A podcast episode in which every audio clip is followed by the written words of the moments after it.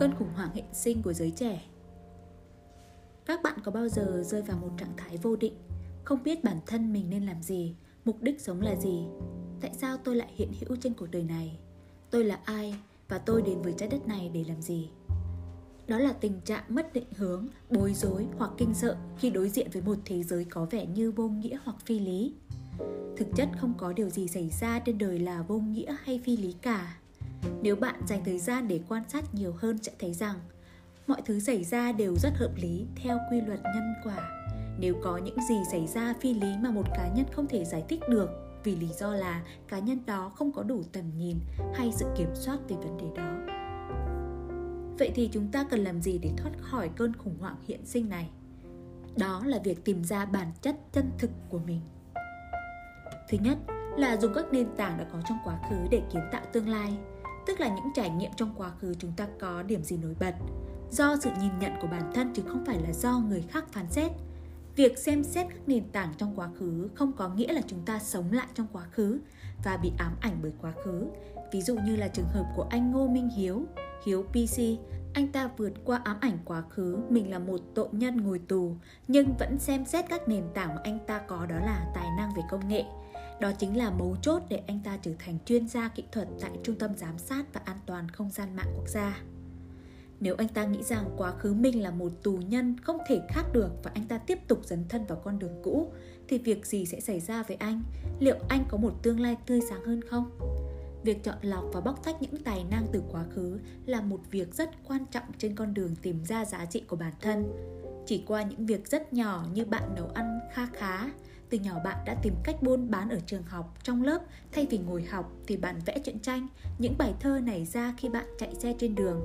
Bạn có khả năng dẫn dắt một nhóm bạn vân vân. Tất cả những điều nhỏ nhặt bạn từng làm đều có khả năng kiến tạo chính bạn và giá trị của bạn. Đó là sự tự do hiện sinh.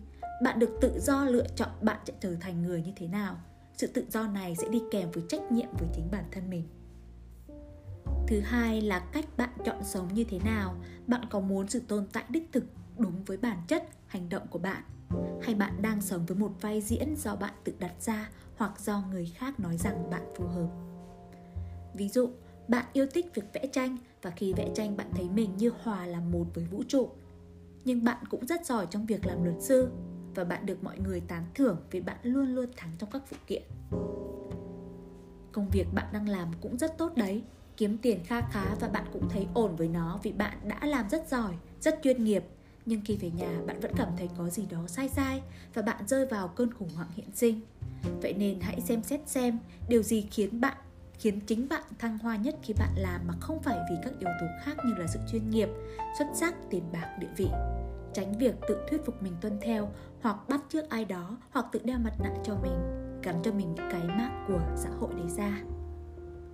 Cơn khủng hoảng hiện sinh là một trạng thái rất nguy hiểm và khó khăn nhất là với giới trẻ, với những tâm hồn non nớt vừa bước ra cuộc sống thật với những suy nghĩ còn nhiều thiếu sót. Nhưng nó cũng cần thiết như một thử thách đầu đời để đưa bạn đến với bản thể có cấp độ cao hơn của chính mình. Ngừng suy nghĩ về những câu hỏi không thể dùng suy nghĩ để trả lời. Tất cả câu trả lời sẽ nằm trong trải nghiệm của bạn về thế giới các nhà khoa học không thể tìm ra gì nếu họ chỉ ngồi lý luận. Phải có những thí nghiệm ngày qua ngày mới có thể trả lời được. Và đôi lúc, câu trả lời ấy lại bị bác bỏ bởi câu trả lời khác. Không ngừng tìm kiếm là cách duy nhất để dẫn đến câu trả lời. Albert einstein có nói, tôi không hề có khả năng gì cả. Tôi chỉ vô cùng tò mò.